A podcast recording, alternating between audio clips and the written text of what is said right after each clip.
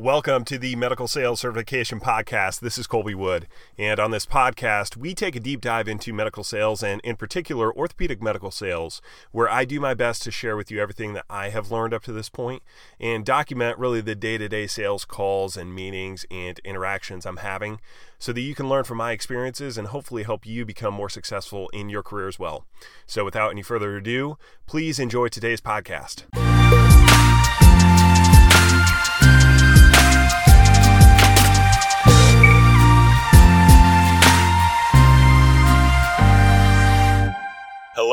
Welcome to the fourth episode of the Medical Sales Certification Podcast.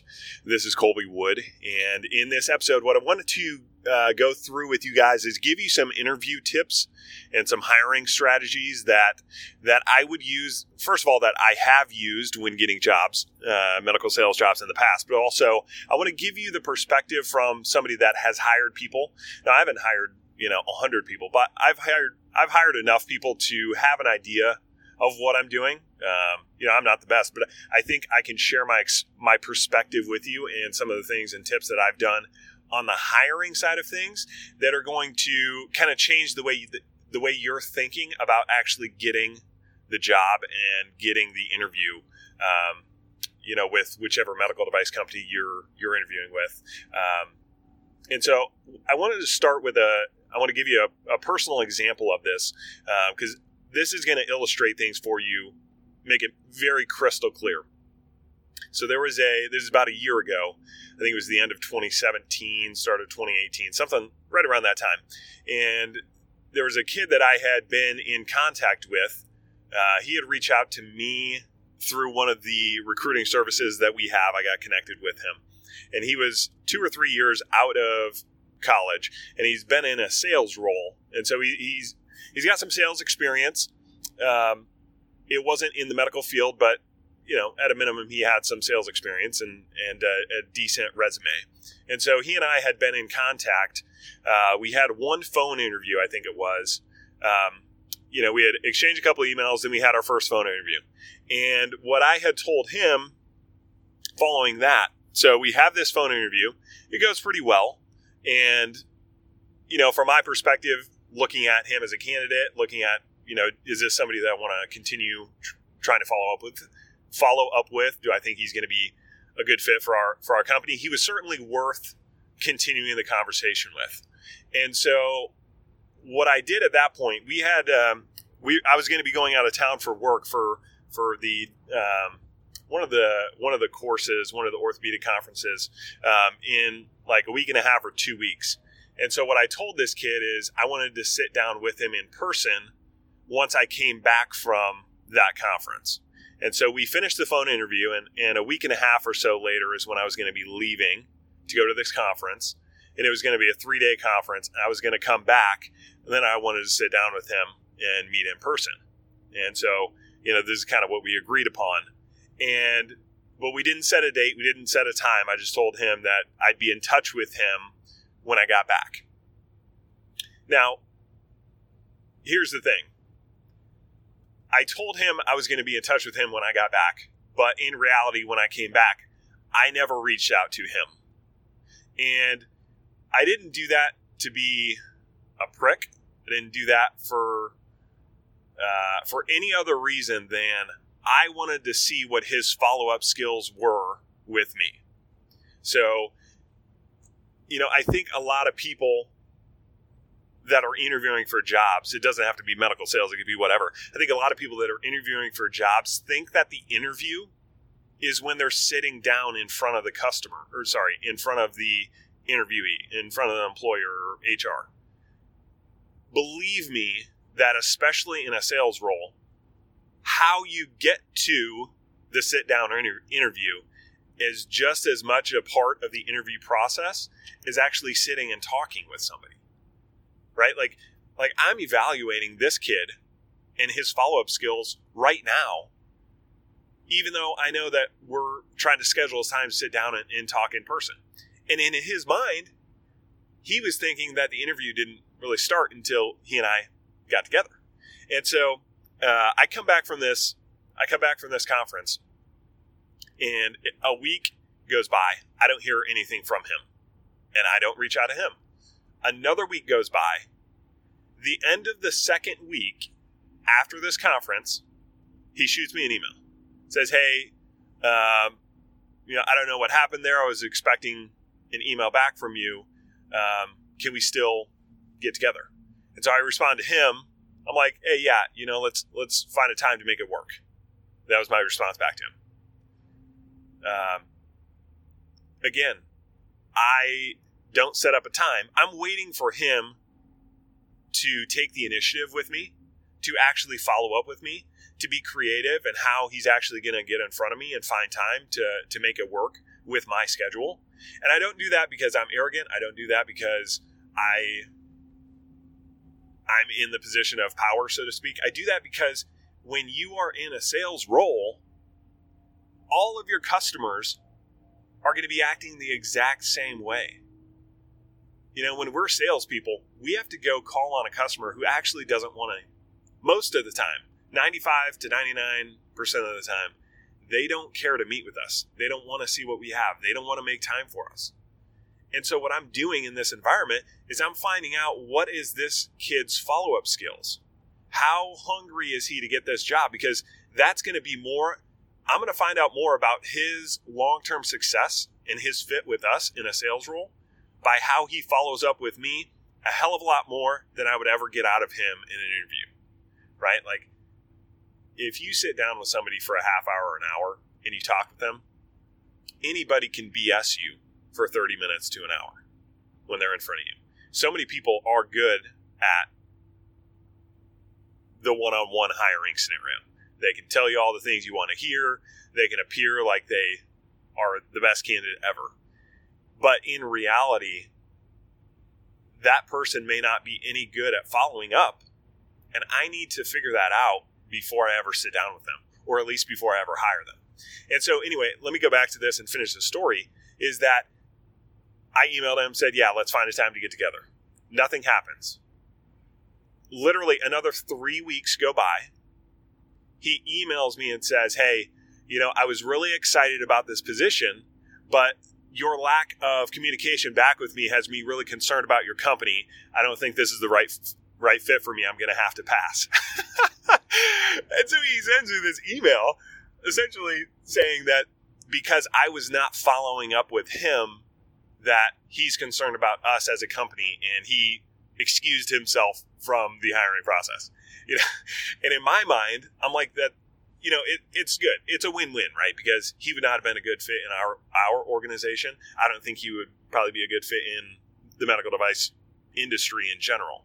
And so, it actually helped us in a lot of ways.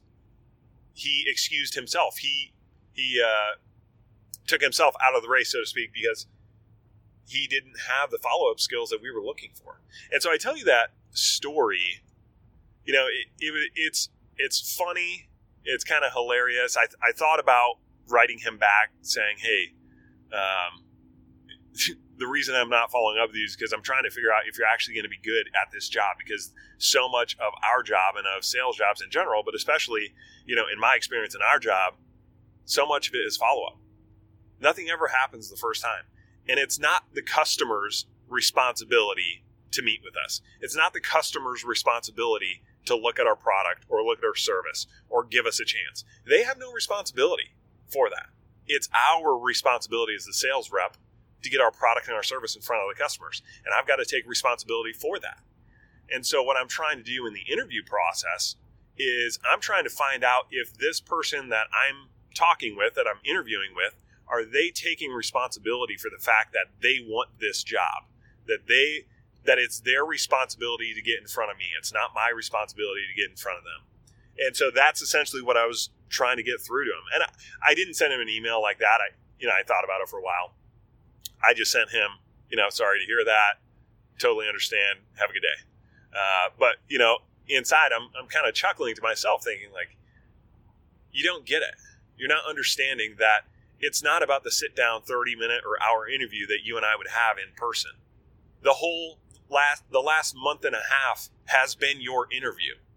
And you didn't reach out to me hardly at all. You sent me one one email the first time, 2 weeks late, and then you sent me another email three weeks later to tell me you were you weren't going to take the job. Like there was no LinkedIn communication. He didn't reach out to me there. He didn't find me on social media. He didn't figure out my number and text me.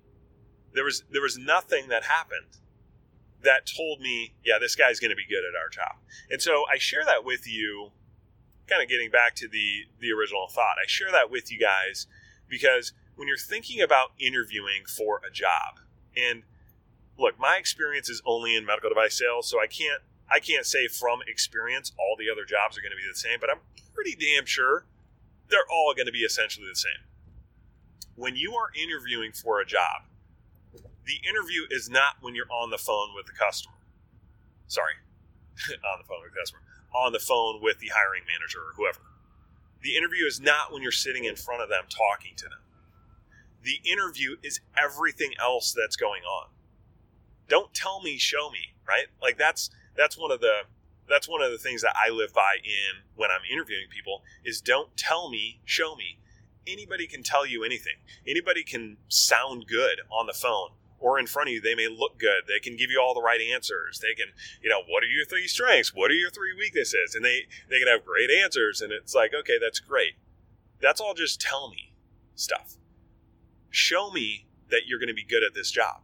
And so when you're hiring, or sorry, when you are interviewing to get those jobs, you've got to remember that. That especially in a medical sales role, uh, or a sales role in general, general, but medical sales in particular, expect the people that are interviewing you, that are hiring you, to not be reaching out to you. It's not their responsibility. You've got to look at it as your responsibility. So when somebody says, "Hey, you know, let's find a time to meet up," or "Can I get in front of you? Can can I you know, can I get you on the phone? Can I talk about the opportunities that you have there?" That's good, but understand that they're going to be evaluating you based on everything else that goes on in the downtime between your email and when they actually get in front of you. And um, that is, I think that is one of the most overlooked things that, and I, I guess maybe I'm maybe I'm not totally in the world every single in in that world in the hiring world every single day, but I certainly have never seen that um, recommended when I'm when I'm looking at like interview tips or strategies how do you get a job in medical sales? Like, I don't think anybody's talking about that. But understand that it's your responsibility to get in front of the person that you want to see, and they are going to be evaluating everything you do. They're going to be evaluating, hey, did this person only use one form of communication with me? Like if they're only emailing with me, they may not be they may they may not have the follow-up creativity that I'm looking for that I need to be successful. You know, in a lot of ways in our job, we've got to use a number of forms of communication to be able to get in front of the customer. If I only use email, or if I only use in person cold call visits, or I only use LinkedIn messages, or any other form of communication, they're probably not creative enough and they're probably going to struggle long term to be able to build a business. Now, you might be able to come into a territory or working with a company where your where your leads are kind of given to you. But certainly, if you're going to try to build a business from the ground up, you know, when you don't have a lot of business, you're going to try to grow it. You're going to be walking in and trying to get in front of people that don't want to. They don't want to make time for you. They don't want to meet with you.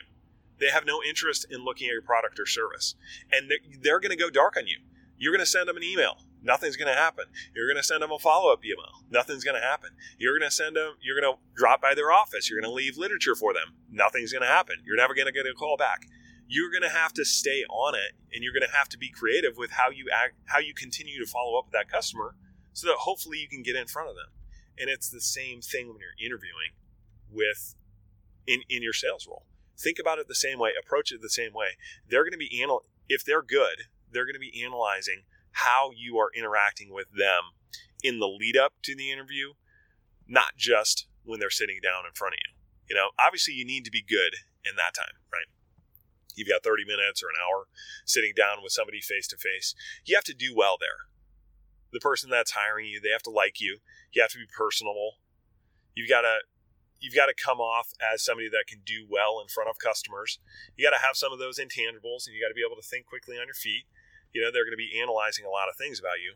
And so you do have to do well in those environments. It's not the only thing is follow up, but it's certainly a big part of our job. You know, the the numbers and they're not specific to medical device sales. I haven't seen numbers specific to medical device sales, so it's hard for me to, to give you an exact number from that standpoint. But when you look at sales numbers in general, the number that they that continually comes up is 98.2. What that means is the first time you contact somebody, that you're in contact with somebody, you present your product or your service, 2% of the time they're going to buy the product, and 98% of the time they're not going to. And that means that if you're going to convert a customer, you've got to follow up with them. You know, the numbers say that between the fifth and the 12th time that a customer sees a product or service, that's when 80% of the business is done. That's when 80% of the conversions are made. So 80% of your sales, if we use that number, and again, it's not going to be perfect in medical device. That's a sales number in general with products. So, but take it for what it's worth because it's certainly at the um, the theme is what you need to take away. Between the fifth and the twelfth contact is when 80% of the deals are going to be done. You're never going to get deals the first time you show a product to somebody. You're never going to get in front of the customer the first time you walk in the door.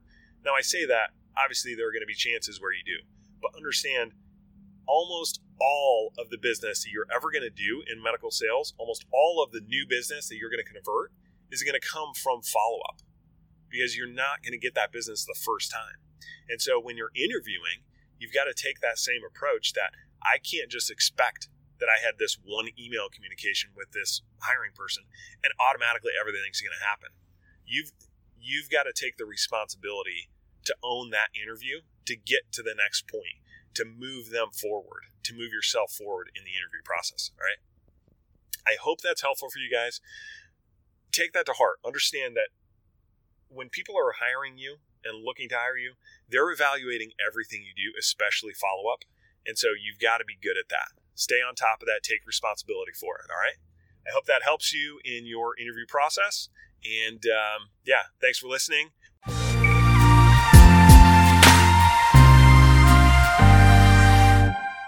Thank you for listening to this episode of the Medical Sales Certification Podcast. And as you know, we give all of our content and training away for free. So it would really mean a lot to me if you could subscribe to this podcast and leave us a review. And if you thought that this episode in particular was helpful, consider sending it to somebody you know who you think could benefit as well. Thanks again, and we will see you on the next episode. Bye.